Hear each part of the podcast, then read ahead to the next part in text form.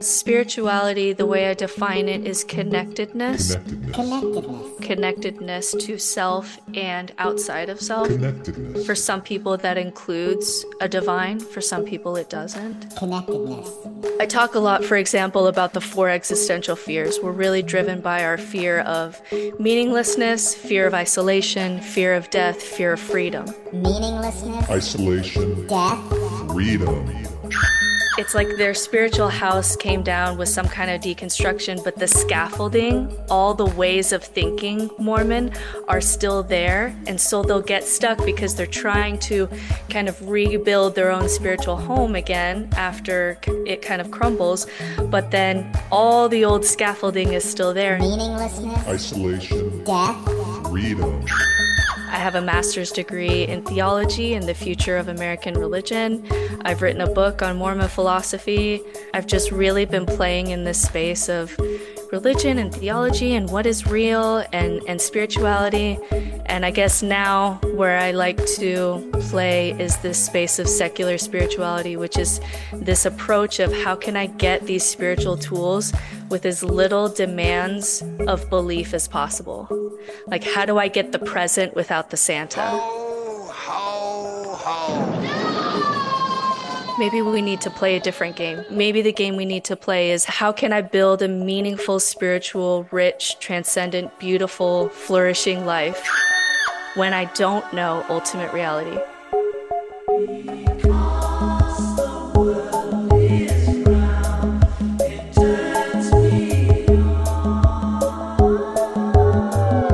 This is Infants on Thrones, Baby steps. You want someone to preach to the philosophies of men, I like magical You toys. want religion, do you? mingled with humor. I don't believe in them. There will be many willing to preach to you the philosophies of men mingled with humor. We are evolving. Baby steps. You can buy anything in this world of money.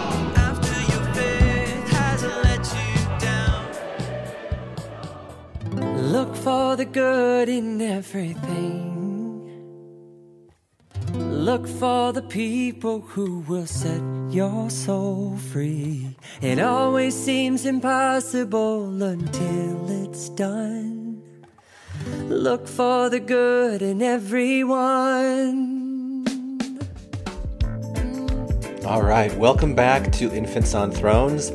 I'm Glenn Ostlund, and this is episode 823 No Nonsense Spirituality with Britt Hartley. And hopefully it's a part one. Now, some of you may know Britt from Almost Awakened, where she podcasts with Bill Reel.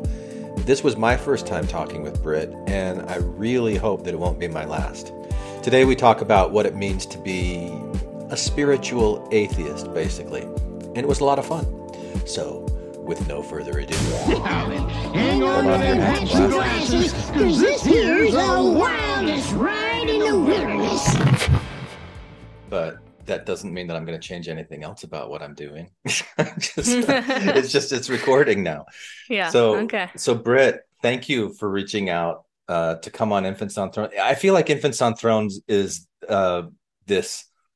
Um, it's drying up, like whatever whatever Mm. water used to be in Infants on Thrones. I don't know how much left I've got in me for the Infants on Mm. Thrones stuff, but I'm I'm interested in spirituality. But you know, like Infants on Thrones, and, and we were talking before we started recording that you you didn't you kind of missed the Infants on Thrones phase because you were you had processed your stuff before. I, I missed it in its high day. Yeah. By Yeah. the time you were like really, I mean, all over Reddit, it was like, everybody, you've got to listen to this podcast.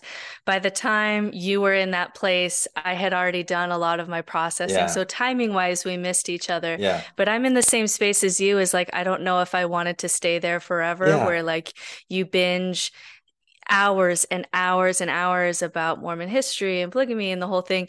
And eventually I just got into a place where I was really curious about what's next. Yeah. What, what, what does healthy spirituality look like after this? And and I and so I've been hanging out in that place. I can't wait to hear more about it. I'll, I'll tell you, for, for me, th- there were a lot of things that kind of shifted for me, but one, uh, I'm I'm a big Jonathan Haidt fan. I love The Righteous Mind. That was really influential on me. And then The Coddling of the American Mind. I don't know if you're familiar with that book or not, but uh, during parts of that book, um, his co-author Greg Lukianoff was talking about cognitive distortions, and I, I'd never heard that terminology before. That just different ways that we think, these habits of thinking that distort reality in certain ways, and it just like something clicked for me, and I thought, what what happened to me being raised Mormon? Like how what was the influence of Mormonism on cognitive distortions that I still carry? That it's not really about Mormonism at all. It's about like, am I catastrophizing situations? Uh, am I like a black and white thinker and I don't see nuances? Yeah. Am I discounting the positive 100%. when I'm having conversations? And so I started going more into like clinical mental health and life coaching and then spirituality became less icky to me because i understood the like mental psychological aspects of Mhm. spirituality so i'll shut up now and let you Okay. So I work now as a spiritual director. So Yeah. um, it's like this kind of niche uh, part of therapy where we really dig into, you know, your beliefs and deeper things, death and meaning and all, and all these things. And I see what you're talking about where I meet with largely Mormon-ish clients, Yeah. wherever they are on that spectrum, and they'll have gone to therapy, but if unless the therapist was Mormon in some way, it's like it's like their spiritual house came down with some kind of deconstruction, but the scaffolding, all Yeah. the ways of thinking Mormon are still there. And so Yeah. they'll get stuck because they're trying to kind of rebuild their own spiritual home again after it kind of crumbles. But then all the old scaffolding is still there. And until you can deconstruct, oh, I'm really searching for truth obsessively because of this old pattern that if I just know the truth, then I'll know how to pattern my life, Right. right? Or whatever the thing is, like it it really affects how our brain functions. And so you have to often go deeper than just working with a therapist. You'll have to go into like that scaffolding into your brain Yeah. in order to really deconstruct that and build something new. Like that's what spiritual reconstruction is all about is how can we use these tools to build a spiritual space that really feels like home to you. Yeah. And how do we do that without you know we have to work with all the triggers we have to work with all the old scaffolding but that's really the place that i love to play now. And it's so true though that really getting into those brain patterns um is is the deeper level of that deconstruction. Like that's Yeah. that's not just like learning about the history. That's like how did this affect my brain? How did this create me? How and do i how process I- information? how, it, it- or even just the realization that oh i'm not viewing objective reality. Like Right. none of us no one does. are participating or interacting with ultimate reality right? And then you got to take in that heavy piece and then say okay how did how i was raised affect my biases and how i view reality? And how can i shift that so that i can create essentially a life worth living? Yeah. All right. Well, I'm going to come I'm going to come back and ask you more about that objective reality question in a second. But for for listeners of Infants on Thrones who don't know you from Almost Awakened and and what what, other podcasts do you do? i just do almost awaken with bill Okay. bill Reel But but you've got your website is um, No Nonsense Spirituality. Mhm. Is that a podcast as well or that's just No. your That's Okay. just, yeah, that's just my kind of landing page. If people listen to the podcast, you want to do coaching, I, I have a course or two on there. cool. Um, and so that's where people will find me if they want to talk to me directly. All right. So so give a little bit of your background and just, you know, so people know who you are and then we'll go into like the fun bits of the conversation. Not that that's not fun, Britt. I'm not saying I'm not saying anything bad about your background. I'll do this as brief as possible. I don't want to give one of those Mormon stories, eight hours, you know, of my life. But basically, I was born and raised LDS. Um, I had a bit of a faith crisis crisis at about the age of 16 when the first Mm. Strength of Youth pamphlet came out, and I just really just in my body just it just came out as rebellion. Like I just couldn't handle this. Um, and no one could answer my questions. Anyway, it ended up that rebellion ended up with me being kicked out of my home. Wow. And I was, uh, I just really had this idea, like I said, that if I could just figure out what is going on in this Yeah. unit, like what is happening here, then I'll be able to like order my life the way that I'm supposed to. And so that took me, you know, on a 20, 30 now year journey. Uh, I have a master's degree in theology and the future of American religion. I've written a book on Mormon philosophy because um, that was kind of a part of my journey. I've been a seminary teacher. I've um, I've just really been playing in this space of religion and theology and what is real and and spirituality and as I went, I kind of was always deconstructing as I go and had many dark nights of the soul along the way. Yeah. And I guess now where I like to play is this space of secular spirituality, which is this approach of how can I get these spiritual tools with as little demands of belief as possible? Like, how do I get the present without the Santa? And I really. I really I love, love this approach. And it's not because I'm the kind of atheist that like I know for sure there's no God and I'm going to, you know, come in here like Christopher Hitchens and just like bludgeon people with my intellect. It's it's more about an intellectual humility that I was also a history teacher and I'm looking at this and we have so many gods. There's like 10,000 gods that have already died and are lo- no longer being worshipped. And eventually I just kind of accepted, you know what? I think we're bad at this game. This like this game of like what is ultimate reality and what is God and what does God want of us and what is God thinking? We're just bad at it. And so I was like, but there's so much like in a in a religion there's awe and transcendence and there's rituals and there's community and there's love and there's inspiration. How do i get all that? How do i how do i build that into my life without having to know things that we just really don't know and that we're bad at. And so that's just kind of my approach to spirituality now, which is why my website is no nonsense spirituality. It's it's not that I'm trying to convince you there's no God. It's it's that I'm trying to get as many I'm trying to help you build that spiritual home with as few, you know, hoops to jump through as possible because I just think we're bad at that game. All right. Well, you've said we're bad at that, I think four or five times. And each time you did, I'm like, ah, so what would it look like to be good at it? What and and then with the title of your your website, No Nonsense Spirituality, I'm also really curious to know what is nonsense spirituality? Like what would you consider nonsense to be in the spiritual realm? And that might that might go to that question of like what's good or bad and how we process that. So I, I've got a I've got a list of things that I want to like read to you and ask you, kind of like quiz you these questions, and it might kind of come up in the course of that. But first, I'm I'm really interested to know Okay. These days, like what, what would make it good and, and yeah. what is so nonsense I'll, I'll go here. I'll kind of I'll I'll go this direction to answer this because this is kind of on the fly here. So in science, when we're kind of getting a sense of something in science, we have something called like multiple discoveries, which means we're kind of accessing this whatever it is, law of gravity from multiple directions. We make more sense of it as we go. Um, the thing with religion, though, is that it's not happening with religion. We've been doing religion for at least 100,000 years, maybe 200,000 years. So we've been doing religion for at least tens of thousands of years. But the truths are not converging as far as ultimate truths, as far as this is what's happening in the universe. This is the ultimate story. And I think the reason that that is, is because at the root of a lot of our religious desires is to have something to soften the blow of what it means to be human and be thrown into a world of chaos that we don't understand. And so I talk a lot, for example, about the four existential fears. We're really driven by our fear of meaninglessness, fear of isolation, fear of death, fear of freedom.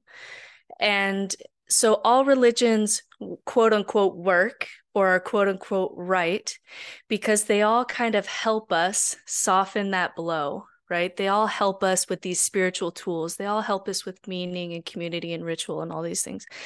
And so it's a different kind of true, right? We're not, none of the religions are converging really on anything, even Christianity itself. There's only two things in the whole history of Christianity that all Christians believed. And it's that Jesus was coming in their lifetime and that they were wrong. That's it. like it changes so much, right? And so I just had this this point of intellectual humility of like I don't I'm not sure that we're really getting anywhere with the with these questions that we're asking about ultimate reality and religion. And I think this subjective kind of feeling game that we play where because I feel this therefore I know for sure that this is heaven and this is hell and this is the story and this is the god. Um when you when you see that story just be so different across time you begin to think you know what? Maybe maybe we need to play a different game. Maybe we Mm. maybe the game we need to play is how do i build a meaningful life when i don't know ultimate reality when i don't know what consciousness is because that's the big mystery right now in science and religion. What is consciousness? How did it come from matter? So how can i build a meaningful spiritual rich transcendent beautiful flourishing life and not know these things because when you look at our history and our attempts at this question, we're just really all over the place. And it seems to be that we're doing this because we're just trying to soften, again, the blow of just what it means to be human. Hmm. Thoughts? Yeah, I mean, there's a lot in there. That uh wow. Um yeah, give me a minute to process that, Britt.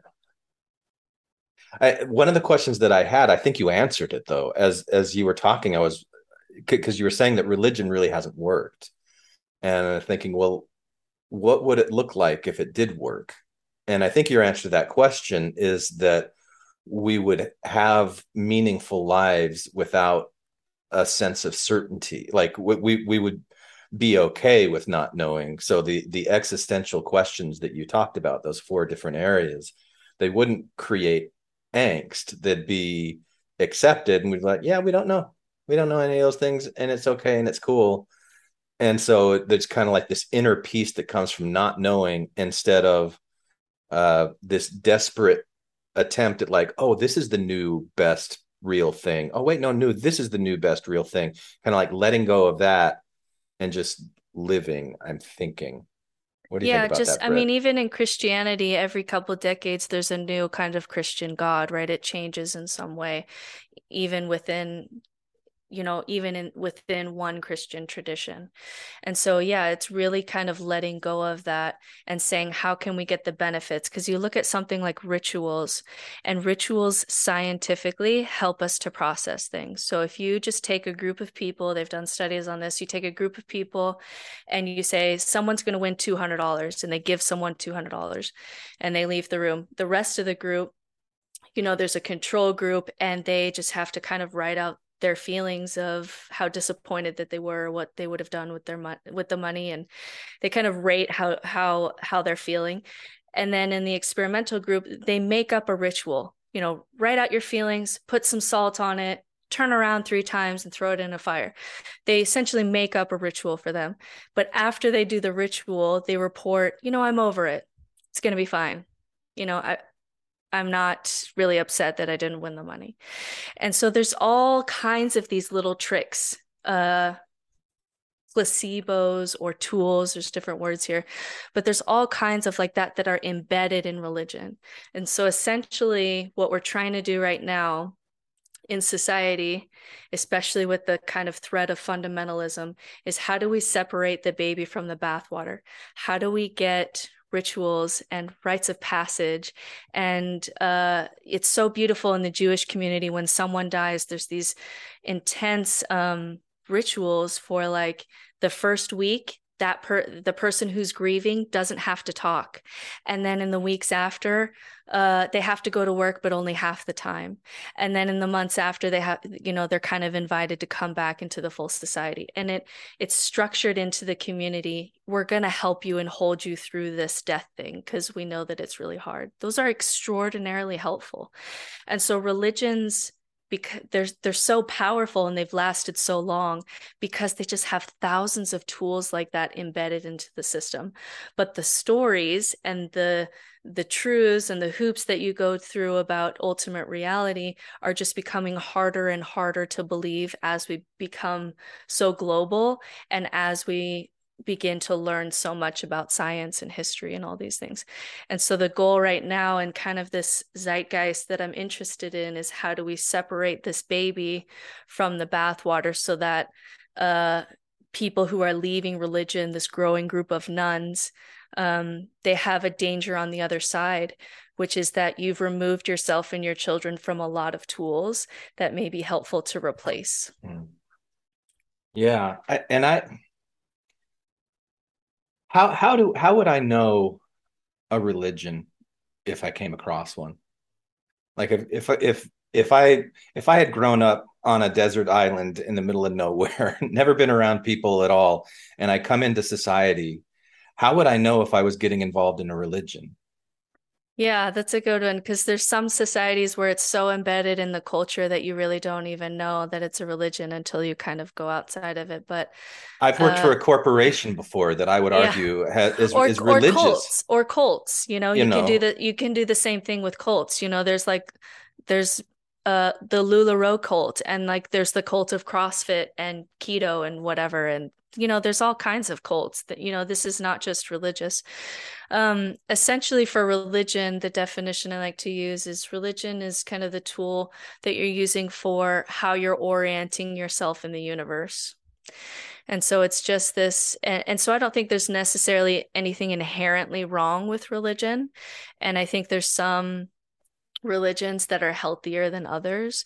And it's just you know you're th- we're thrown into chaos uh we don't really fully know what's going on. And so however you're orienting yourself tech you know some people will call that religion. I've seen that definition used in in kind of spiritual spaces.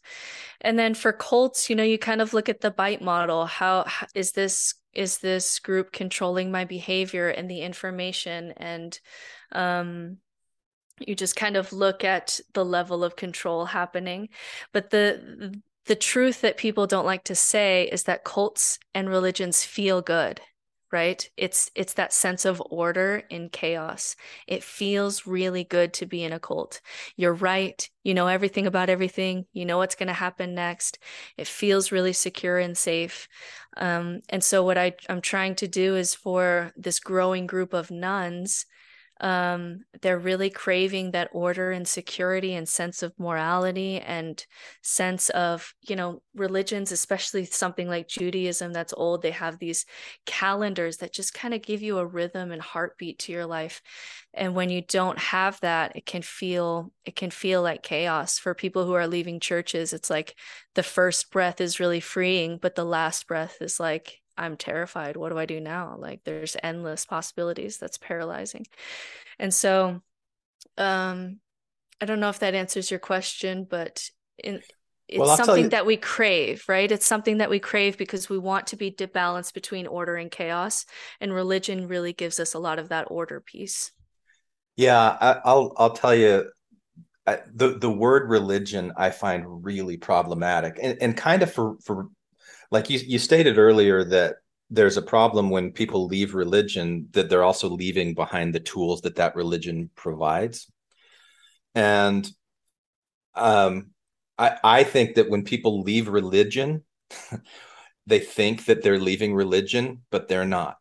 Hmm. because religion is everywhere religion is re- religion is more like an internal kind of thing of am i going to allow myself to uh just follow blindly what somebody else says um instead of having like critical thinking skills. Am, am i you know it Yeah, so in the way that you're defining it there, you're kind of defining religion as this kind of organized structure.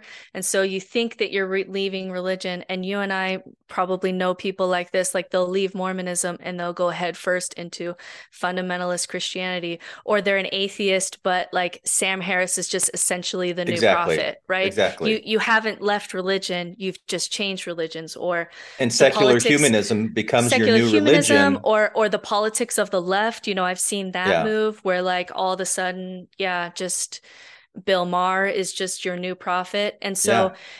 you and when we were talking before about the structures of the brain that's why it's so important that when you're deconstructing you don't just stop at deconstructing you know the history of whatever religion you come from you've got to deconstruct deeper than that or your brain is essentially primed for the next cult for the next religion for the next prophet to tell you oh you don't know what to do with your life? Go this way. Here's my 12 step path or whatever the thing is. Yeah. And so you have to deconstruct deeper than that to say, oh, I'm clinging on to the words of this person because I'm feeling fear. And if I can just sit with my fear and name and face my fear, then I won't be so clingy the next time I hear, you know, some Sam Harris person and it's like, oh, okay, he has all the answers. So I'll just be one of those minions and so it's it's it's a part it's it's that deeper deconstruction that gives you the freedom to say i know my fears i face them and i'm not you know you're essentially kind of undoing the the cult and the religious framework that still exists in your brain even after you leave an organized religion yeah so how do you how do you do that and still hold on to like community rituals that have the kind of power that you were talking about before? Yeah, so this is the question that nobody's really answered yet. So I know a lot of people, and Bill and I talk to a lot of people in the secular spirituality space.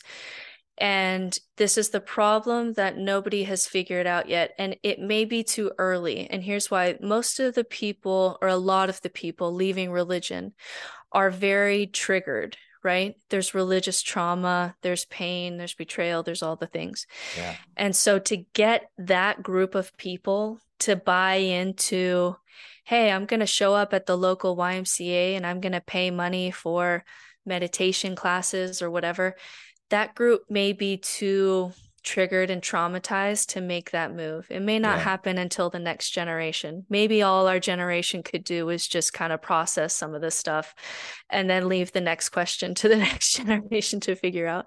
So it may be that that it's too early, but I talk to a lot of people about how do we do this? And it's essentially you almost have to wait until it's not working for you, or you're missing something, or you're homesick for something. And then you're essentially having to build that up yourself. And that is not easy. And so people who leave religion and just think that they have, like, they're so much smarter than every, everyone else, it took 2,000 years for Christianity to become what it is the idea that you could just oh i'm just going to like create a community and create rituals for my children and have a book that we all read together and all my friends read together the idea that you're going to do that from scratch in a couple years is just a little bit naive. There's a lot there. Not to scare anyone um, but I, I do think it's deeper than just oh i left the religion so i'm good now. Like no there was you know there's still some work to do there's still some things to do in order to move into a place where you feel like you've replaced the tools that you've left behind which is a really beautiful journey. It's it's a journey into your own authenticity. Yeah.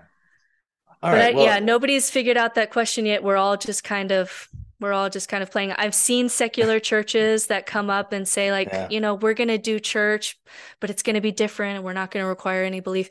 The problem is you get get the problems of the other side which is that there's nothing drawing these people together. Yeah. And so um, it's a problem. It's it's it's things are either too ordered and too rigid, or they're so like we're going to be the opposite of religion, and it's like okay, but that's its own set of problems. You have a group of people that's not really bonded together. Mm-hmm. You have a mm-hmm. group of people that aren't going to contribute financially, which means the people who are leading it are going to have to do it from their own pocket when religions just have billions of dollars, right?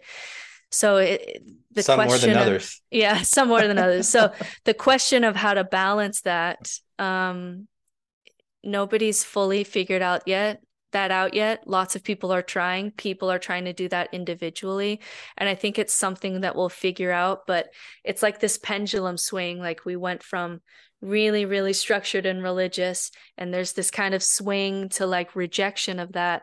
And it may take time for us to balance out and realize, hey, actually gathering with people on a certain day, that's not inherently ma- bad. Maybe we can do this. But we just may be too triggered to try that right now, just kind of as, especially as a post Mormon community. Yeah. All right. Well, now I'm really, I, I'm, I'm so curious to see how you would respond to these, these questions. Okay. So, Shoot. so the, the, these are questions I've used these for uh, surveys that I've done just for listeners of Infants on Thrones. I, I also use these um, when I have my own life coaching clients come in. I ask them these questions because I want to get a sense of where they're at in these kinds of issues. So if you can remember the answers, it, it's basically like a five point scale where the extremes mm, are on either mm-hmm. end and the middle one is is neutral. So you either strongly agree, mostly agree, you're ambivalent, unsure, really don't have any opinion, or you slightly disagree, or you strongly disagree. hmm So meditation is a healthy practice. What would you say? Yeah, I'm gonna go strongly agree for that one. Tell me why. There's something that just can't replace the freedom that comes from recognizing that you are not your thoughts. Mm. There's just really no replacement for that that I've found really anywhere else. You can do psychedelics to kind of glimpse into that, but it's not going to really change your life until you until you kind of do it in your daily life. Um, but just that idea that this kind of ticker tape of nonsense that my brain is just streaming all the time, most of it with a negative bias, most of it um, just unhelpful, blah, blah, blah nonsense. Um, there's just such beautiful space that comes from finding a space where you can watch your thoughts and you can make I, I really think that's that's the gateway to be able to make true choices Yeah. is like I'm recognizing that I'm having some angry thoughts or some jealous thoughts. Okay, what message does that have to say to me? Oh, it's telling me that I'm jealous because bringing something from a past relationship.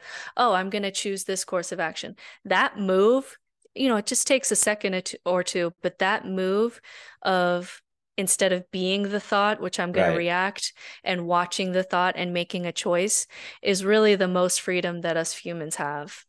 Yeah, and I mean, we could spend a long time talking just about this one. Yeah. I, I I had this uh, conversation with a client of mine the other day where we were talking about uh, because when we first started coaching, she she didn't she, like she knew she'd heard people describe it this way. You're not your thoughts but didn't really know what the experience of that was like because it's it's like if if you choose anger for example or jealousy you know you mentioned a couple of different emotions that could come up. If if you are feeling that so strongly it's like you're looking through the eyes of the anger or you're looking through the eyes of the jealousy and you just feel it everywhere in your body. Whereas observing it you like step out and it's almost like you're watching yourself get angry but you're not Mhm. seeing it through your eyes you're seeing it through like this detached observer eye and maybe maybe that space between where you are as an observer and where you would be if you were like seeing it first person maybe like a first person to third person kind of experience Mhm.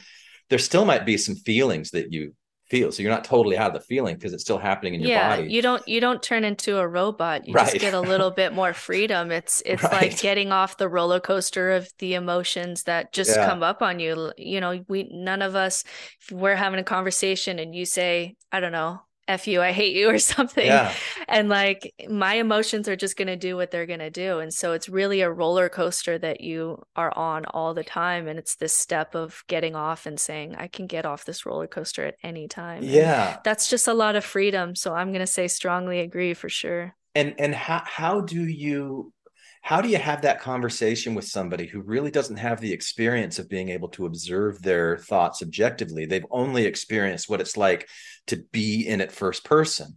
So like they might nod and go okay yeah i know what you're saying but they've never actually had that experience of it. That- like, uh, that's the Yeah. tricky like i would love to to help people go here let me let me take you away from the experience. So you can turn around and look at it and see it and and then how do we grow this object you know like this objective Yeah. space so you can become more of a neutral observer of your thoughts. And and as you become more neutral you become more powerful empowered on being able to make those choices Being able to step off the roller coaster Yeah. of emotion is really the only superpower that's like available to us as humans. But it is, I think, a superpower. You just It have a lot more choice.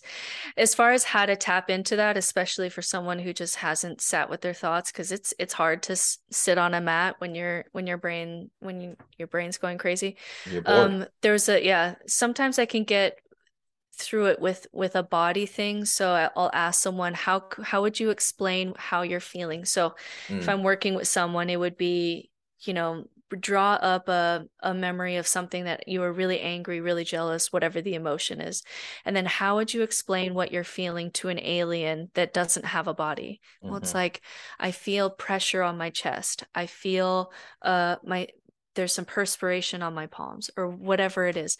And it's really you can almost do that with the body too of instead of I am my body and I am this feeling and then your brain starts telling the story of why they why they suck or whatever it is if when you start to actually ask them what does it feel like it almost invites them to take that step back and like oh okay what is happening in my body what is Mm. my brain doing right now so trying to have someone explain it to someone as if they were an alien is kind of a is kind of a little trick I'll use to get to kind of invite someone to take that step back and observe what's going on within themselves. I don't really want to derail this conversation uh, right now, but I, I will. I will let you know that since April, I have been doing this, imagining myself as an unembodied alien through this channeling podcast that I've been working on. That has like Mm. I've noticed as like, and I know I'm I like I'm doing a performance. I make it very clear what I'm doing is a performance but I, I'm creating this character that observes things, and the more I do it, the that more of that psychological distance, that neutrality, I feel like I've created in myself. So that's really interesting. Mm. That that's what you suggest that people do. Hmm.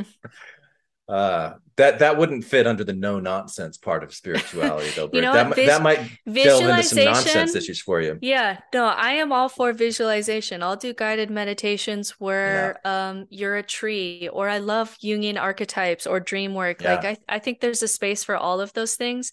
It's just that separation of, hey, we're gonna do a guided meditation where you're gonna imagine yourself as a tree, and maybe there'll be some subconscious symbols that may be insightful to you. But at the end of the day, you're not a tree, and I'm not gonna force you to believe that you are a tree. So that's Yeah. the separation. I'm Yeah. okay, like stories, visuals. Um, you know, I'm I'm a great reader and lover of text, and so I play in all these spaces. It's just I don't want you to have to require me to believe something in order for me to get the benefits of this practice. Yeah, I love that. All right, the next question I've got for you, Britt. Okay. Spirituality is a healthy way of looking at the world. Spirituality is a healthy way of looking at the world. Um, yeah, I don't think I've ever phrased it that way. So uh, I'll say it like this. So I'm going to say agree. And because spirituality, the way I define it is connectedness. So connectedness to self and outside of self. For some people, that includes a divine. For some people, it doesn't. Yeah. Um, for some people, it's just, you know, we are so interconnected that the higher power is essentially the connection of all of us. Mhm. That's just, it, it's the idea. I really like the idea of like a bee in a hive. Like to the the bee is very small. It lives 45 days. It's almost meaningless by itself. But the hive lasts for decades. It Mm. spreads across you know, miles and miles. It affects the ecosystem. Honey lasts forever. We're still finding honey in Egyptian tombs. I love this idea of there's nothing there's nothing spooky or divine about a hive, but in comparison to a bee, Yeah. it's it's it's kind of a higher power. So I kind of like that. So yeah, I do think it's healthy to I'm going to approach life with trying to get deeper and deeper to connection to myself and to others because that's really the antidote to meaninglessness and depression and all these Yeah. things is is really being deeply connected to your authentic self and then deeply connected to the world around you. I mean Yeah. that's that's the antidote to nihilism. I I love the way you answered that question, and especially talking about the you know that that nihilistic depression that can really come when you you don't have meaning in the world, and and you start thinking um, there's no meaning and it's all bullshit, and like that can be a really dark, depressing path to go down.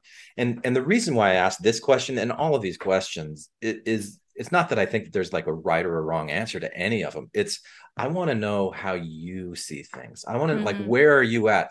And because what I'm looking for is that like are you somebody right now that is able to create meaning in your life or are you suspicious of being able to Mm. create meaning in your life are, or do you have these limiting beliefs that's preventing you because of these wounds that you talked about before that, that being triggered Yeah. that you Mhm. just can't do it because if you if like the word spirituality will mean something different to different people if if you hear the word spirituality and you think back to some really abusive experience in religion that you've had, you're not going to think that it's a healthy way of looking at the world. And so, kind of let's let's get to it and unpack it here. But I really like that answer. It's that it's been Rick. enough it's been enough time for me that I can I can kind of give the answer that For I gave, but I definitely um relate to, you know, there's dark nights of the soul that I've been in that have been very nihilistic. Um when you're taking in a lot of truths that you just weren't really expecting of the universe, right? Yeah. and um, those can be really really dark places and then you get kind of this allergy to truth allergy to spirituality you just kind of have this reaction to it and so this is why um, I really try to be as safe as possible as a spiritual director, and Yeah. people will come to me simply because they know I'm never going to do any Jesus smuggling or God Right. smuggling, which is that yeah. Jesus smuggling is the phrase that atheists use for like we're Yeah. talking and I, you're going to do it somewhere. It's like in debates with with believers, you're going to smuggle in Jesus in here somewhere, and they're always kind of like on edge for that. But if they know that I'm never going to do that to them, I have people who um, will reach out to me and do coaching with me specifically because there's just like a tiny, tiny bit of trust to move forward with someone, whereas everyone else is just, you're just too suspicious to me. And I understand that it's very painful when, Yeah. um, when you lose your, when you have an existential crisis. Yeah. Well, creating that safe space, that's that's the single most important and most effective thing in any kind of like a coaching or therapeutic relationship. And and I think that might be you, you mentioned earlier when you were talking about ex-Mormons that go or or Mormons that are going through a faith crisis that go to a non-Mormon therapist that just doesn't understand where they're coming from with it. I, I personally think at this point that one of the reasons why it's difficult to gain that sense of safety and create that empathy is because the Mormon thinks because this person isn't Mormon, they can't understand me because Hmm. they don't recognize my symbols, so they don't know what is going on. Where where what I think now is that a really good therapist will recognize that these symbols, it doesn't matter what the symbol is, what's on the other side of the symbol, what's it's representing, but it's the like I, I had this experience years ago. I, I was writing a, I, I studied folklore and I was writing a, a dissertation on Mormon humor. And I interviewed a comedian that went to, um, he toured all, all around the country, but when he would come to Provo, I would ask him, what would you do differently in Provo? And He's like, you know, that's an interesting question because I'll change a few things about my bit, but not much. But when I talk to Mormons afterwards, they they seem to think that like their issues are unique and specific to Mhm. them. But I go Mhm. into the South, they, they're still, you know, like not dating at 16. Yeah. Like all these. There It's not that weird, that not that different. Yeah, there is this thing that somehow Mormons, and this is maybe this is our old thinking of just Yeah. like we're so special and peculiar and we're God's Right. favorite. But it's almost like even afterwards, it's like we have the monopoly of existential crisis. And it's Yeah. like there's a reason that it's called midlife crisis. It's Right. because like a lot of people go through this. Like a lot of people like I don't know what my identity or I don't know what my beliefs are or I'm raising kids and I don't know how to ask their questions about God. Like somehow Mormons think that like we're the only like we just we're the only ones there and it's like no, there's a reason that it's called midlife crisis. There's a reason that Dante's Divine Comedy a thousand years ago says, you know, midway on life's journey, I found myself lost. Like Yeah. it's it's not it's not too uncommon of a human situation to be facing nihilism to be facing you know that that swing between order and in chaos we may have our own like unique language or therapists can do more to kind of understand why we may be hung up in certain places but yeah we're we're all humans here you know we're not Yeah. that peculiar Yeah. yeah. All right. Okay. Next question. Religion has an overall positive influence on the world. i'm going to say disagree on this one Is that a slightly or strongly disagree? i'm going to say slightly Okay.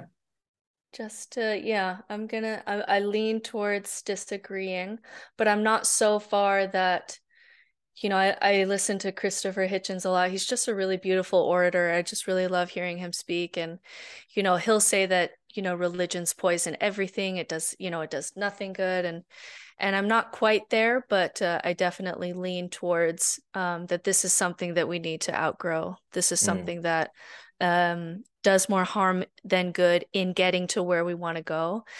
Um, and especially with the threat of fundamentalism, I just, one of the most sad things to me is the idea that we could blow up this planet that it's the only one that we know of that has life on it and that we would blow it up fighting over who's god and who's heaven is right. The idea the absurdity of that like literally makes me sick that we would Yeah. do that. And i just i do have a fear of of fundamentalism when it comes to existential risk. Um and i just think it's something i i do and people may be surprised because again like i have a master's degree in theology. I'll quote scripture. I love doing psychological deep dives with different scripture stories. I'll do all of that. But uh i'm i'm doing that because there's tools and there's wisdom there that is useful that i'm drawing out. But religion itself is something that i just think we need to outgrow. It's time to outgrow this. Yeah. I I I used to feel more like that than I do now. Um Hmm. and boy, and I I don't think I even have time to unpack all of the reasons why I shifted, but the main the main influence on me was Yuval Harari and Sapiens. And Yeah. kind of going back to the example that you gave earlier about the the the bees in the hive and how there there are some forms of life on this planet that are just really well connected to socialize with each other and they're looking for each other's mutual benefit in the things that they do and humans aren't like that but when we have shared fictions and shared stories and shared meaning then we group together and like if i look back at the history and, and so what what sapiens made me do was kind of made me rethink the value that religion as a system of fictions has created in bringing people together. And yeah, there's definitely the part where you get a group of people together and they're like, "We're right," and then another group's like, "No, we're right," and then they go to to war over stupid shit like that. Mhm. I think that's a problem. But the but the the way of having like shared fictions, first of all, like you said before about objective reality, every, every single person Yeah. has a fictional view of ob- objective Yeah. reality. So if you were to say that same question, but use the word myths instead of religion, that's Mm. Yeah. where I would go. Like myths, like if we wanted, if we want to not do George Washington, the historical person, we're just going to tell kids about the cherry tree and be honest or whatever, or the the myth of money, the myth of America. I'm, I mean, the reason that we're able to create societies as humans is, yeah, we're able to imagine together. I don't think there's anything inherently wrong about that. I think that that's really beautiful. It really separates us from the animal kingdom. We're able to build beautiful things together. I love all of that. I just, I'm willing to take the risk at this point in my, um, you know, and I, I may shift on this spectrum if we were to talk 10 years later, but I'm willing to take the risk that I, the risk that I think we can do this without, um, without religion or without God because and, and I'm just we don't have proof yet that we can. It may be that we really can't do this unless we have a shared God myth and a shared story and a you know how religions have always done it. It's possible that that will come up to that hang up, but I'm willing to take that risk based on where we've been and where I think we could go. Has there has there ever really been and, and I don't know the answer to this question, so this is a truly open question. Has there been a society that doesn't have religion that is really successful? And I Yeah. I know people point to Norway, but I don't I don't know if that's really the case or not. The one, um, so when they someone asked Christopher Hitchens this in a debate, or someone like him, I, I like to watch a lot of debates between atheists and and believers because you get to play out these arguments, right? It's I find I find debates really helpful. And they asked him this, and he said something to the effect of, "Well, if we believe that America has um, the most individual rights, it may not be the highest on the happiness scale or healthcare, all these things, but let's just say individual rights. The reason that it got there is because Thomas Jefferson was a deist. Like maybe there's a creator, but certainly not a God that cares about this world. And he was insightful enough to say, whatever government we're going to build, we need to not have God involved in order for this to work. he knew enough about history to go there. And so, you know, Thomas Paine, Thomas Jefferson, Benjamin Franklin, they're all kind of these deists where they didn't quite have enough science to say that they were atheist, but they they truly believed we've got to be able to build this government without God in it. And so the only there's only one, you know, the Constitution doesn't mention God. There's only one mention of God. I think it's in the Declaration of Independence that he's and it's just that it's a creator, right? It's not a God that's that's intimately um, connected. Now, of course, in America now, we're such a religious country and the Christian right is such a powerful political force.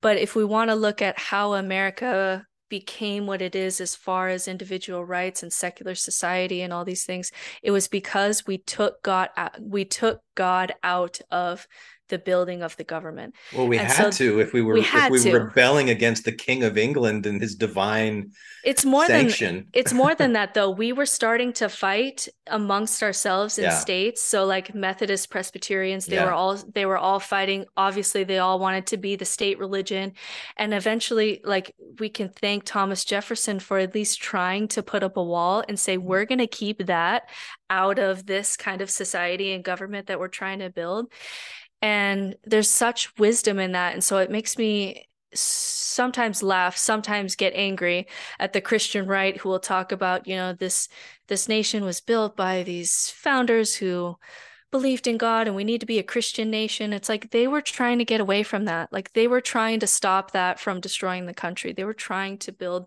something that would last longer than the fights between christ you know between christian sects yeah so and and all of that, that's, stuff That's somewhat of an argument. Like America became successful because it tried to not become a theocracy.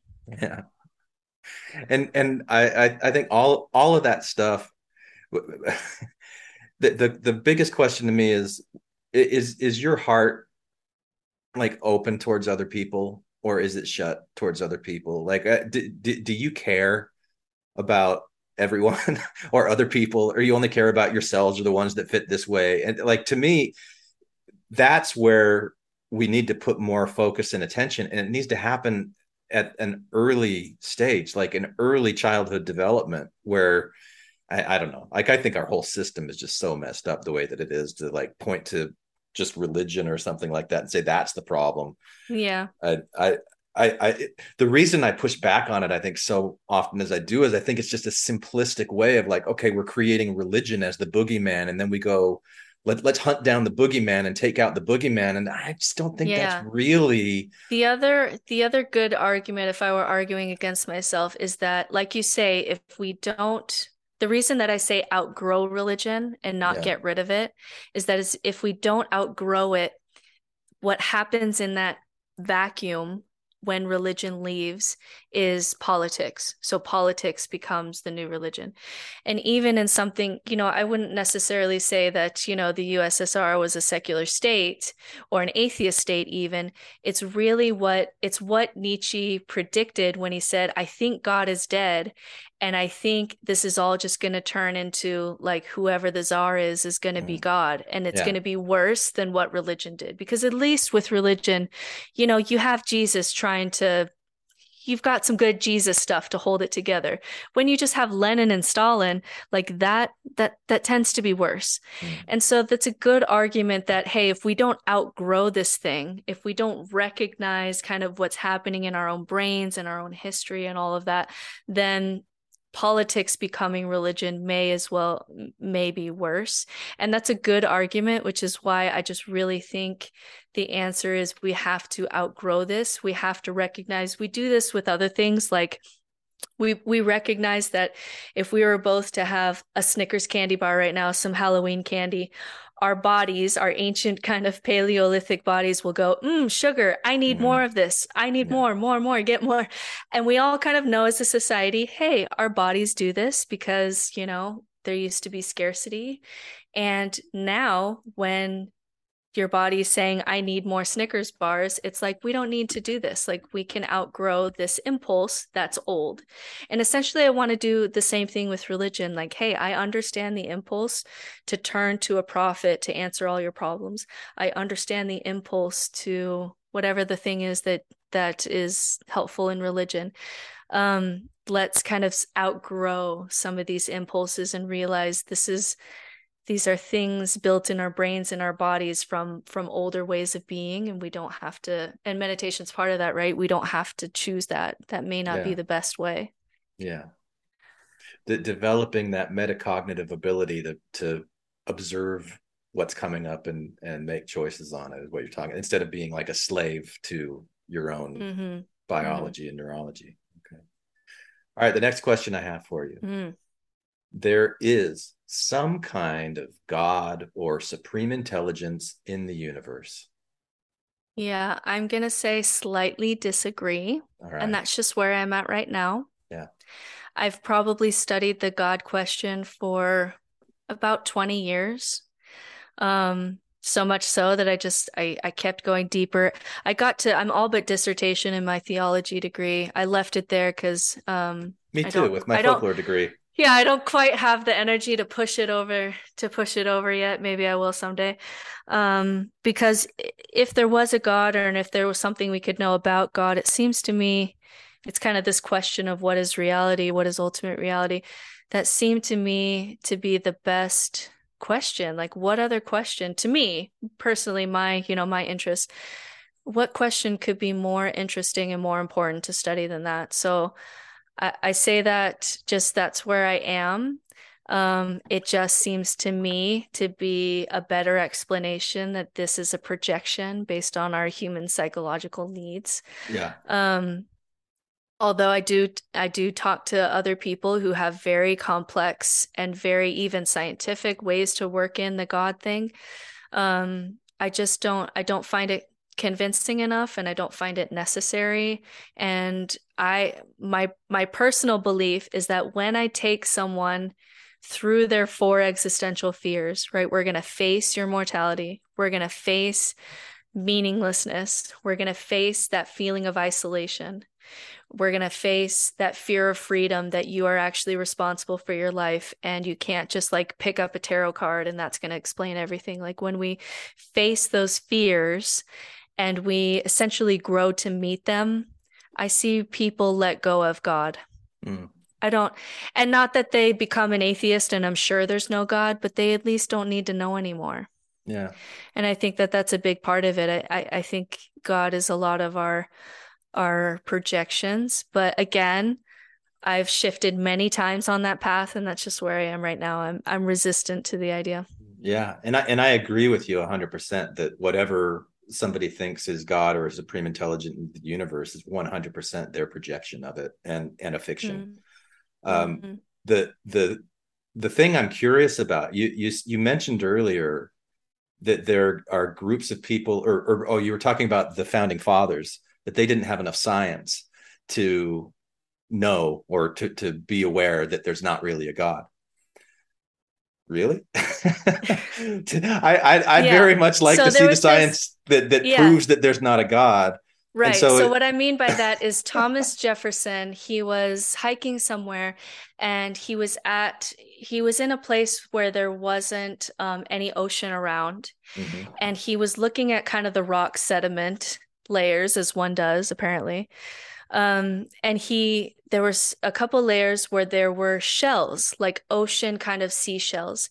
And he wrote in his journal that I don't understand how this is here Mhm. enough to rule out that this is not a you know that that this is not a creator this is before this is really before evolution right so he's a deist Mhm. he's definitely anti-theist before Darwin which took a little work like we can give him credit for that.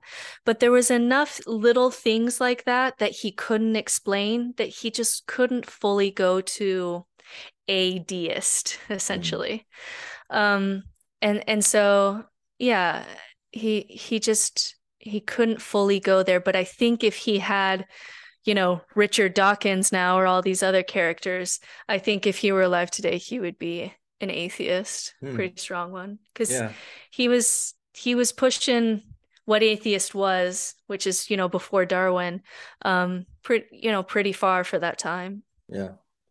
Yeah, and I again when I when I'm discussing these questions with you or with anybody else. I I don't think there's like a right or a wrong answer. It's Oh, it's yeah. always interesting this to so see fun. like yeah, where so somebody leans and especially this question of of god or supreme intelligence if you're leaning one direction or the other why? Like what does Mm-hmm. that say about you? And, and so what you're telling me i'm just like i'm resistant to it. I've seen too much abuse happen around this this idea too much angst uh, and and it seems like it's the certainty that people carry when that certainty isn't really able to be supported with evidence that is kind of an issue. Am, am i right about yeah, that yeah, you? Yeah.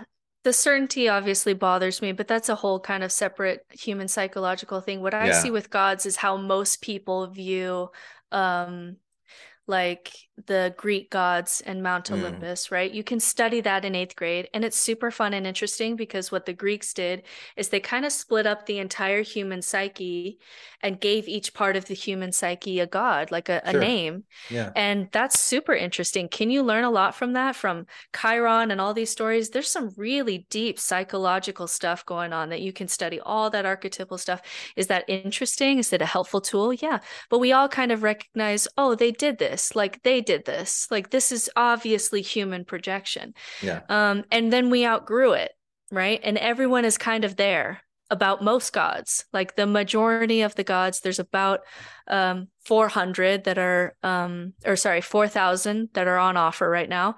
And for most of them, people feel the way towards that god the way that people feel about Greek gods. And I'm Mm. just kind of there with all of them.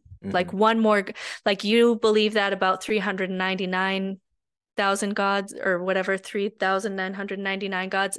I'm kind of in that place for all of them. yeah okay just one more question on the god thing and then we'll move to the next one you you talked about evolution do, do you think that evolution happens only on this planet or do you think that it happens is like a universal constant Yeah, I'm okay with just I don't know on this one. I'm okay with just you don't have a you don't have an, an Yeah. opinion one I way or would, the other yeah, I would, yeah, I would say I'm not, um, yeah, I, I'm, I don't know enough to have an educated opinion. And so when I'm in that place, I just, I'm okay with really just saying I don't know. And that's mysterious. I love listening to Neil Tyson deGrasse. His is probably my favorite, like, science Yeah. And they'll ask him stuff all the time about aliens and all this stuff. And he just says, that's mysterious. I don't know. And I just Yeah. love how he just like, he knows far more about science than I do. And he'll talk about, you know, I've heard all the theories about um, why there's not life in the universe or why we haven't found life in the universe. And those are all interesting. I'll listen to that all day. I'll listen to him talk about that all day. Mhm. Um, but I just, yeah, I, I just really leave that in, in, I don't know, land. And Do- I'm do you- okay with that. do, do you think you're truly neutral on that question Uh, like you like you no. really don't know or are you leaning one way or the other on what you think is likely and probable Yeah. Um, I would say, yeah, that's such a good question.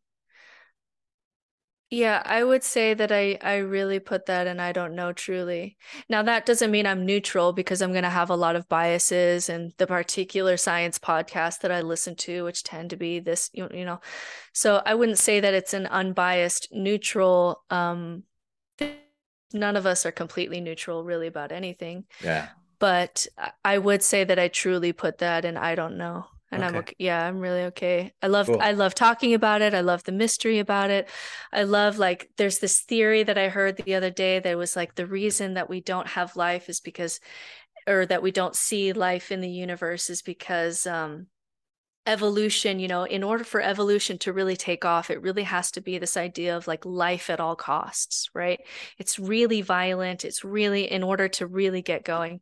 And so maybe, you know, the kind of life that's really going to make it in the universe has to be that strong, has to be that violent, has to take over. You know, we have to have Rome and, and all these things like this. And so then what happens is that all these societies will eventually self implode and eat themselves up and blow themselves up in some way. And so his theory was that there is life in the universe, but it's like these little glimpses of light across the universe that start and then blow up. And I'll listen to those all day. And I'm I'm just yeah, I'm really okay with just saying, wow, I don't know, but that was really interesting. And Yeah. science is I, I I like to listen to it. I get into it more, but I've just always been kind of a history English. That's kind of always been my leaning to. So I try not to get into scientific depths that I'm just really not qualified Yeah. to.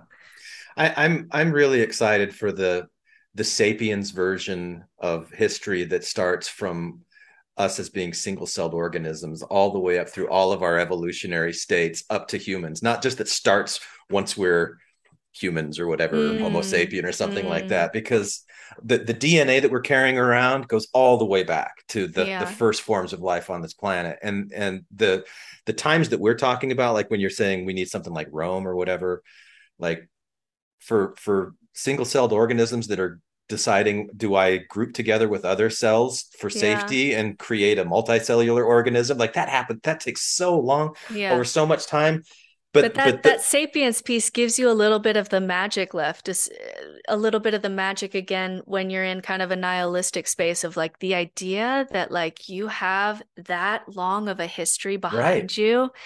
Um, and you're just like this ancient story, and you're in this chapter of this ancient story. Like that's where like you know religion has some magic in it and its in its stories, but that story is pretty magical too.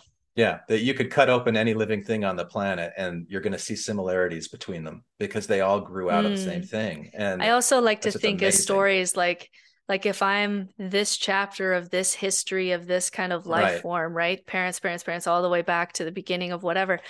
Um, you know, how am I going to write this chapter of this story? You know, Yeah. that that becomes really exciting instead of like nothing matters. yeah, You know, you're you're part of a long story. How do you want to end that story? How do you want to write that part of that chapter that you're in charge of?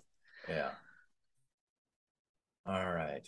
Um, I'm going to skip through some of these questions because there's a lot of them. And we're we're taking a long time on each And one, which I'm- is awesome. I love it. Yes, I am very verbose. oh, it's fantastic. I never say one word when 10 will suffice. Well, actually, I will go to the next question because th- this one can can could be interesting. Miracles happen on a daily basis. Ooh, I'm going to say strongly disagree. You're going to bring Okay. out my scr- strongly disagree on that one. Okay. so so so tell me, why do you strongly disagree with that? Yeah, I just, I'm really resistant to that. Our brains are such pattern seeking machines Mhm. um, that I'm just really resistant to the idea that that there are miracles because we just it it's just too hard to prove and so easy to do because of how our brains see things. And so, you know, you take someone like Mother Teresa, and in order to have sainthood, you have to have two miracles, right? So the Catholic Church is looking through all of her history to find two miracles that can give her sainthood. And um, there's a woman who claims that she had a, a picture of Mother Teresa and she put it on her tumor and the tumor went away. And all of the doctors said, you know, this is the treatment that we did. This was the kind of tumor it was. This is how we treated it. This is how I got better. And um, we have like really clear science on how that tumor went away. But because she had the picture of Mother Teresa, she put it on the tumor. She swears that it, it went away um, because she said her name. The Catholic Church counts it counts it as a miracle. It's one of the two miracles needed. Now she's a saint, Hmm. and I'm just I'm just so I'm just so over it. We just Mm. I'm just over it. I'm. It's just too easy to do. We just see patterns everywhere, and it's not just religious. I get into this with the New Age people too. So I have my beefs with the New Age spiritual people too, which is like you draw a card and it's a card of a phoenix. And you ask yourself what in you has to die in order for something else to come to life? That is a brilliant question. That is a beautiful question to explore. There are many stories and archetypes and ways to go about that question. But then they make the move of like oh the universe really knew that I needed this question today because this thing is going on in my life. And it's like, well, you really primed your brain to think that because it's it's looking for a pattern. It's looking for meaning. It's going to create it wherever it sees it. When you give it an opportunity to to put a pattern together your brain will do it without kind of your knowledge of it it's just what our brains do and so i i've spent enough time with people of faith and studying religions and studying these miracles that i'm just very very skeptical of the miracle game at this point Okay. So so how would you define miracle from the way that you're you're uh talking about yes suspending the laws of nature Okay. So so you mentioned placebo uh, earlier, and there's definitely times where people are miraculously, to use that word, quote unquote, healed in ways that Western medicine can't explain, doesn't understand. What would what would what's your explanation for those kinds of healings? Yeah. So, for example, like touching each other's bodies is really healing. Like, we have, we're deeply tribal people, and touching each other and having hope for each other, praying over each other, all these things, you can actually show, you know, whether or not it's a placebo really depends on your belief, but you can show that people get better. And so, what I want to do again with my approach with no nonsense spirituality is okay, what is the tool? The tool is when you get your loved ones together and they touch your body and they say words of hope and they show you love and they show you that we're going to get the we're going to get through this and they um again like like in whatever ritual it is where you're touching bodies in some way because we're this because we're primates essentially. It does quote unquote work. Now does that mean i have to believe that your prayer is the real prayer to the right god? No. Does that mean i have to believe that energy frequency vibration from mars and whatever do i have to go that route no those are truth claims that are lying on top of the tool and so again my question is how can we get the tool without getting into claims about ultimate reality that we don't know about. Okay. So so the so you're saying that the healing happens there because there's a real physiological healing that happens because Yeah. we're social animals and touch can do that. Um, uh, but but basically, you're saying, I'll I'll ask you this: Hmm. would would would you agree then that if there is a healing that takes place, it's for very like rational, natural causes? We just might not know what they are, Yeah. and so to to to take that mystery and then say, oh, it's because I pulled this card or because Mhm. of belief in this God did it or whatever like that. That's missing the mark. That's more kind of childish. That's nonsense. Whereas it's not necessarily childish. It's just kind of what's kind of covering the tool, right? Or it's or well, the it's reason I said childish is because story. you said a lot of times about like outgrowing, like like outgrowing this belief. It's kind of like a childish belief, but you don't you don't think that it's childish. S uh, yeah, it depends. I think some are more childish than others, right? Mm. So, so um, there are some forms of prayer, for example, where it's just, you know, you you wish for something, and because you're the right kind of God and you say the right kind of words, then you get healed. But then if, you know, it's, there's there's just some there's some practices that I think are are more easy to spot than others. Like that obviously seems kind of BS. Um, but there's some that the tool is wrapped into the ritual. And so it's a little bit more hard to tease out what's really going on here.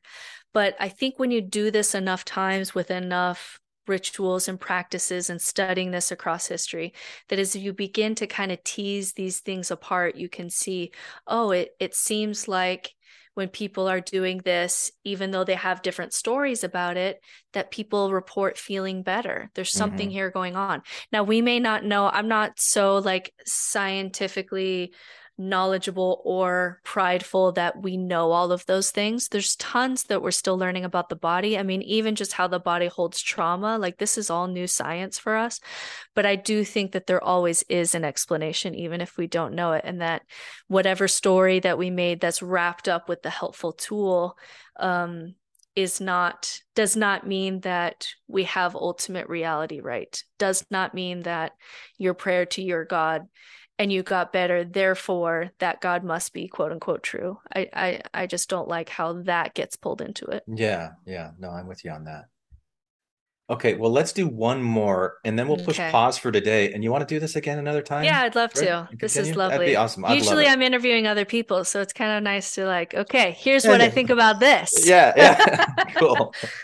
All right. Um, so so the last one for today, and it's related to the last question about miracles. People who believe in miracles are setting themselves up for trouble. Hmm. People who believe in miracles. Yeah, I'm gonna agree because um the what I would put in the in the category of trouble there is that if you believe in miracles, there'll be a time in your life sometime when you're in need of a miracle and it's not going to happen and that's going to be really painful and you're not Mm. going to have the resources to deal with that. And you see this all the time with religious people who fast and pray and we're doing all the right things and their child dies. And they have a deep crisis about that. Deep crisis about that. And there's a couple ways that that goes. That's either, well, God is so mysterious that God apparently wanted my child to die in this tragic, long, you know, child cancer way, which is like, ooh, that feels kind of icky.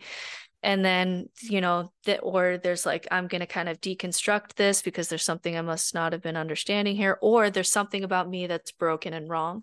And all of that just sounds like really hard stuff that we can avoid by just not setting ourselves up for that um, because that's just a really shameful game to play when you ask for that miracle and it doesn't happen. And you're like well i guess i'm not worthy in some way and Yeah, that really sucks gosh. and that really sucks Yeah, my my, my best friend growing up was uh, in a wheelchair. I've done a couple episodes about him on Infants on Thrones, so some listeners might know who I'm talking about. But he he was in a wheelchair growing up um, from an airplane accident when he was five years old, and he got a blessing from President Kimball because they was friends of the family, and told him that he would run and walk again with other children. He was five years old, and so he believed it. And every morning he'd wake up hoping that he could feel his legs again. He'd go to sleep every night praying, "Oh, it's tomorrow the day?" Mm. And and he kept feeling like when he would wake up and his legs weren't healed, what's wrong with me? Am I doing something wrong? Am I not worthy? And that like dogged him for his, his entire life. Anyway, That just that breaks my heart. That Oh, just yeah. breaks my heart oh because yeah, eventually when you start believing in miracles, um, you'll start realizing why why didn't God show up for me here?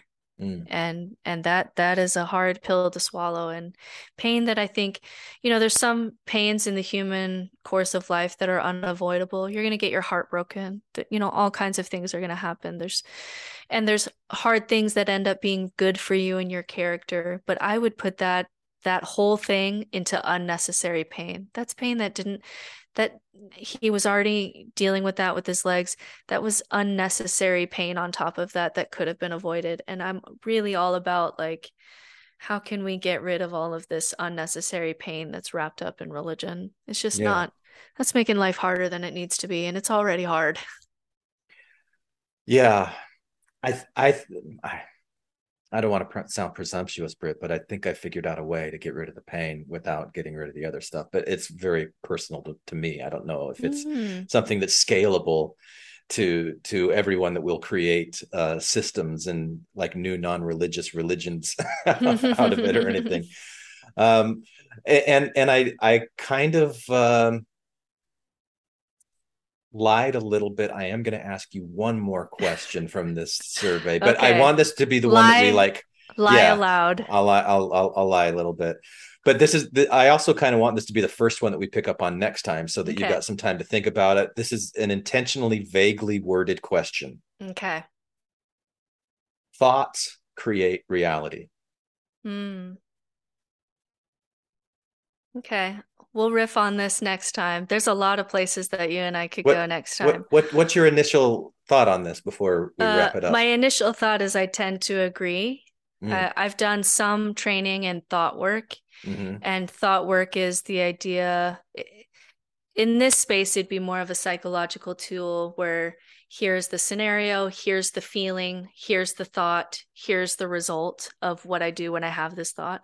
Mm. And essentially going over to this is the new thought, this is the thought that I want to think. Mhm. And then it's going to take you somewhere else. And so, yeah, I, I think it's very clear that when we think that when we look out, we are just seeing things as they are. Mhm. And the more we learn, we're realizing that our brains are creating the reality that we see in real time. So we really can't tell the difference. And so I, I'm very okay with the idea that we're not seeing ultimate reality, that we're creating, that we're seeing patterns, we're creating things, we're seeing things as our brain wants to see them. We hear things the way our brains want to hear them. Our thoughts direct us and really um, put a framework onto however we are interpreting reality. I'm okay with Yeah. with accepting all of that and I'm okay with working through that. Some of some of those places can lead you into nihilistic places where you don't Mm. feel like you have free will. Um, and I've worked with people in some of those places where you um, have to kind of make sense of that. But I'm okay. I'm okay uh you know just at first glance at that question saying that i'm i lean Cool. towards that yeah Well, I, I got to say, I, I kind of expected, see, because when I when I asked that question and I worded it vaguely intentionally, because there'll be people that respond to it like, no, because my I didn't think that mountain into existence. It's there. Hmm. You know, I didn't I didn't think that thing. Thoughts don't create reality. The world like thoughts don't create Mm. objective reality, you know, something like that. And then they kind of argue from that while missing the part that you were talking about about like how our experience of reality, the way we perceive reality, it's all filtered through our mind. And if if you take a very general definition of what a thought is as like the, the, the mechanical action of neurons firing whatever this happening in our brain everything we experience is that Mhm. like there is no reality there's no experience of reality Yeah. without those things and they form such an I'll important filter Yeah. I'll leave it at that. I'll leave I'll leave with this thing. Uh, maybe I shouldn't leave it here, but I want to say this yeah um, because we've just had such a deep discussion. The the most scary thought that I had, like the deepest hole of nihilism that I've ever experienced. It was when so I, I had lost faith in God. I had kind of lost sense of free will and identity in there too. And I had this idea that um if you we were to do a thought experiment I like to play in philosophy a little bit and do thought experiments. So if we were to do a thought experiment and um we were to put you in a in a suit, a robot suit, and the robot's doing whatever it's doing and you don't have any control over the robot. And the robot is actually quite violent. Like in order for the robot to live, it has to kill conscious creatures in order to survive. Mm, And you're just going to watch it be violent. mm, Would you consent to live inside that robot? mm. And so most people will say no. But where I was in that kind of phase of nihilism was, I think that's what's going on here. Mm. Like, I think we are like the evolution and the lack of free will and the there's no ultimate reality outside of the thoughts that I'm creating and I can't see outside of that. It it can get a little scary. But again, I with all of these problems, no matter how big and scary that they are, you kind of grow to meet it. So I have to build a life that is meaningful enough to meet that scary dragon. I have to build a life that makes sense and is existentially good enough for me to exist in in order to meet that level of kind of a nihilistic thought. yeah And so I do think if you have people that can hold you in that space or you have someone you can talk to in that space that you can I call them dragons because that's what Leo Tolstoy called them. He he had the sense of nihilism gnawing at him. And for about 4 years he wouldn't allow any ropes in his house for fear that he would commit suicide. Oh, these were really scary. But he eventually grew to like face them, grew to meet them, changed things in his life so that life was more le- worth living and that he could justify his existence more. So I do think that these monsters that our brains try to protect us from, uh, are conquerable. Yeah. Um, I do think it's hard, but I do think it's a really, really meaningful and beautiful and authentic path that, you know, I've I've gone through and now I enjoy helping other people go through. So that would Yeah. be some of the work I that I, love do. that. I love that analogy of the robot, like living inside of the robot that you can't really control. But but I think what I heard you say at the end there was that we can actually learn how to control the robot. And it's kind of that process we talked about earlier about like observing your thoughts instead of just like doing whatever comes to you yeah it's gonna it's gonna force you to a new level of freedom and it's gonna force you Yeah. to really get focused on what kind of life is worth living. And um that that's a painful process. You're gonna have to shed a lot of things. Yeah. but if you can go if you can go through that process um there's a really beautiful kind of life on the other side that i that i try to at least give people hope for Right on. Well, thanks for doing this, Britt. We'll we'll This do this so again lovely. soon. Yeah, we'll have fun and enjoy it. Um, and and for for any listeners who want to find you, where can they go to find you again?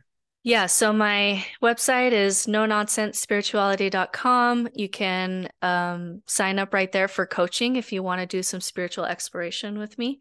Um, I also have a course on that website that I'm super proud of. It's called Spiritual Reconstruction. So if you feel like you have already done kind of the spiritual deconstruction, like that house has kind of come down for you, um, and you're in the space where you're like, okay, what's next? There's um 10 kind of pieces that I do to kind of give you a map on okay, let's rebuild together. So it would be rituals, death, morality and ethics, your sacred story, um, meaning and purpose, shadow and inner child work, awe and transcendence, community and inspiration, order and chaos. We touched on some of these things just because they're always on my mind anyway. That sounds Um, like um a, a, an episode for each one of those things. Oh, I could We need to have a easily, I could easily, I could easily do one on each. But essentially, I would break it down because, of course, not everybody has like, I don't know how many thousands of hours of podcasts and how many books you've read and all these things. I'm breaking it down into, okay, like rituals. You probably have boxes of rituals from your family and you're going to have let's go through them together. What do you think about christmas? How can you Mm. meet this um holiday authentically? What what rituals do you want to let go of? Which ones do you want to kind of tweak and make your own? Which ones do you still like?